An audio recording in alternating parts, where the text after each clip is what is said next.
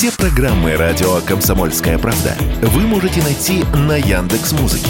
Ищите раздел вашей любимой передачи и подписывайтесь, чтобы не пропустить новый выпуск. Радио КП на Яндекс Музыке. Это удобно, просто и всегда интересно. Был бы повод. Здравствуйте, я Михаил Антонов, и эта программа «Был бы повод» 6 февраля на календаре и рассказ о событиях, которые происходили в этот день, но в разные годы, ждет вас в сегодняшней передаче. 1918 год, 6 февраля. На заседании Совнаркома принимается декрет о введении в Российской Республике западноевропейского календаря. Два дня спустя декрет подпишет Ленин, и 9 февраля, то есть еще 27 по старому стилю, о новом календаре будет объявлено населению. Скачут минуты среди забот и дел, pra lição В России в начале 20 века в качестве гражданского использовался старый юлианский календарь.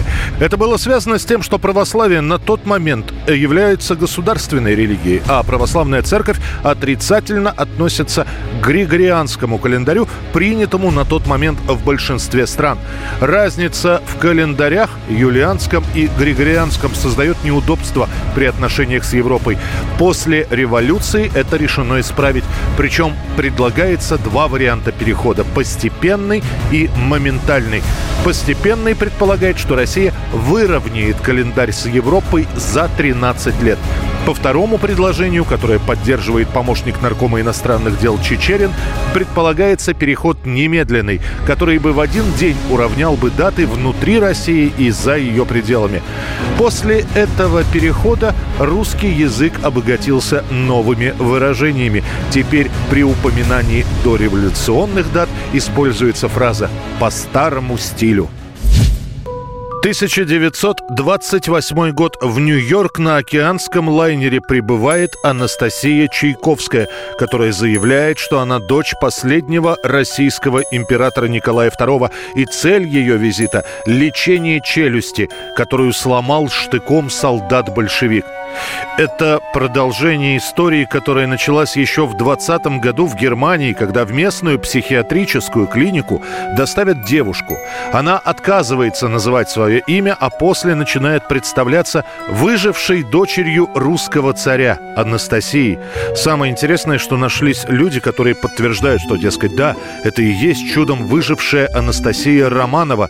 Тем более, что у лже Анастасии были и шрамы на спине, и травма головы, которые якобы намекали на тот самый расстрел в Ипатьевском доме. Однако через несколько десятилетий будет доказано, что настоящая Анастасия Романова погибла со всей царской семьей, а за царскую дочь себя, вероятнее всего, выдавала полька Франциска Шанцковская, получившая серьезные травмы во время работы на берлинском заводе, выпускавшем взрывчатые вещества. Однако вся эта история порождает множество слухов о спасении одной из дочерей русского царя. Кстати, после Франциски в разных европейских странах будут появляться и другие лже-Анастасии. Семья царя не вся мертва. Я слышу, дочь одна жива. Княжна Анастасия. А может, врет молва.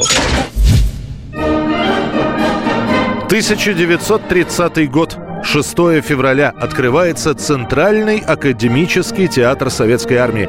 Новый театр создается по инициативе политуправления РККА. По их задумке на сцене должны демонстрироваться современные патриотические спектакли, в которых воспевается сила, смелость, самоотверженность солдат и офицеров Красной Армии. Ну, а вообще-то они как тебя сделали? Похожим на себя? Или так просто фигура? Нет, мама, знаешь, так, бюст из бронзы. Все говорят, что очень похож. Но вот я сам себя не признал. Изначально, когда первичный репертуар еще скуден, театр занимается демонстрацией сборных концертов, в которых было все – стихи, песни, пляски, монологи и даже кукольный театр. К тому же театр Красной Армии в большей степени хотят сделать не стационарным, а выездным. Идея состоит в том, что актеры театра должны чуть ли не круглогодично колесить по военным округам страны, давая концерты. Спустя 4 года таких разъездов театр все-таки получит свое собственное здание, которое будет построено в 1940 году. И с этого момента театр советской армии – это не просто разъездная труппа, а настоящий коллектив со своими авторскими постановками, режиссерами и известными актерами. 1952 год. Спустя несколько часов после смерти своего отца, короля Георга VI, английский трон занимает его дочь 26-летняя Елизавета Александра Мария, или, проще говоря, Елизавета II. That the king who retired to rest last night in his usual health passed peacefully away in his sleep.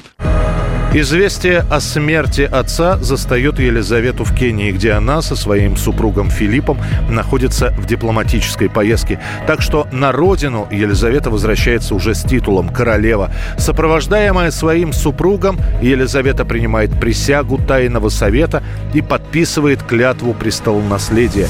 Час спустя Геральдмейстер официально объявляет о вступлении на престол Елизаветы с балкона Сент-Джеймского дворца. С последней Одними его словами «Боже, храни королеву» все флаги Лондона, приспущенные после смерти короля, одновременно поднимаются вверх в честь новой королевы Великобритании. Queen Elizabeth II. Like her namesake, Queen Elizabeth I. Сама же церемония коронации Елизаветы II состоится лишь через год с лишним, летом 1953 года. И это будет первое мероприятие подобного рода, показанное по телевидению. 1689 год, 6 февраля. Петр I женится на Ефросиньи Лопухиной. Венчается раб Божий Петр, рабе Божий Евдокии. Аминь. Молодому царю к тому времени 16 лет. Он плохо пишет, плохо читает, но в свободное время посвящает себя своим двум потешным полкам – Преображенскому и Семеновскому. Ну а женится он по просьбе, а точнее говоря, по повелению матери Натальи Кирилловны Нарышкиной, которая свадьбой пытается образумить сына, считая, что молодая жена удержит его дома. Государь, царица-матушка убивается. Уж бог знает, что про вас думали. Извольте иди домой вечерню стоять. Убирайся. Ваше Величество. Прочь пошел! В качестве невесты выбирают дочь новоявленного боярина Лариона Лопухина, Ефросинью. Петр не имеет к ней никакого сердечного влечения и женится только из угождения к матери. К тому же после женитьбы в те времена человек считался совершеннолетним, а это давало право молодому царю избавиться от опеки сестры. Князь Борис Куракин описывает Лопухину так – была принцесса лицом изрядная, только ума посредного и нравом нисходная к своему супругу, отчего все счастье свое потеряла и весь род свой сгубила. Петр высидит после женитьбы дома лишь до весны, а после уедет в Переяславль на строительство судов. Правда, в начале брак был счастливым. Молодожены скучают друг по другу и пишут сердечные письма. Так Евдокия, ожидая возвращения Петра из очередного путешествия, пишет ему Здравствуй, мой свет на множество лет. Просим милости, пожалуй, государь, буди к нам, не замешков. А я при милости матушкиной жива, женишка твоя, Дунька, челом бьет. Шесть лет продержится Петр, а после смерти матери у него появится новая сердечная симпатия – Анна Монс.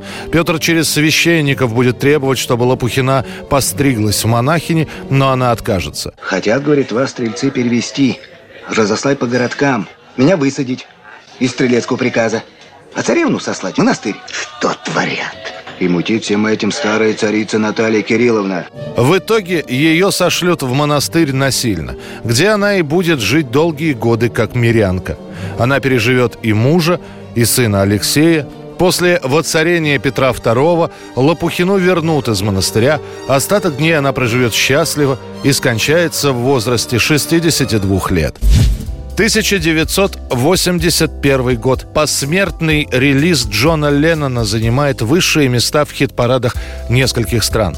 Наивысшего результата добивается песня «Woman» – «Женщина». Леннон написал эту композицию как оду своей супруге Йоко Оно и вообще всем женщинам. Кроме того, незадолго до смерти в интервью для журнала Rolling Stone, которое он дал 5 декабря 1980 года, Джон Леннон говорил, что песня «Woman» — это выросшая версия битловской песни «Girl».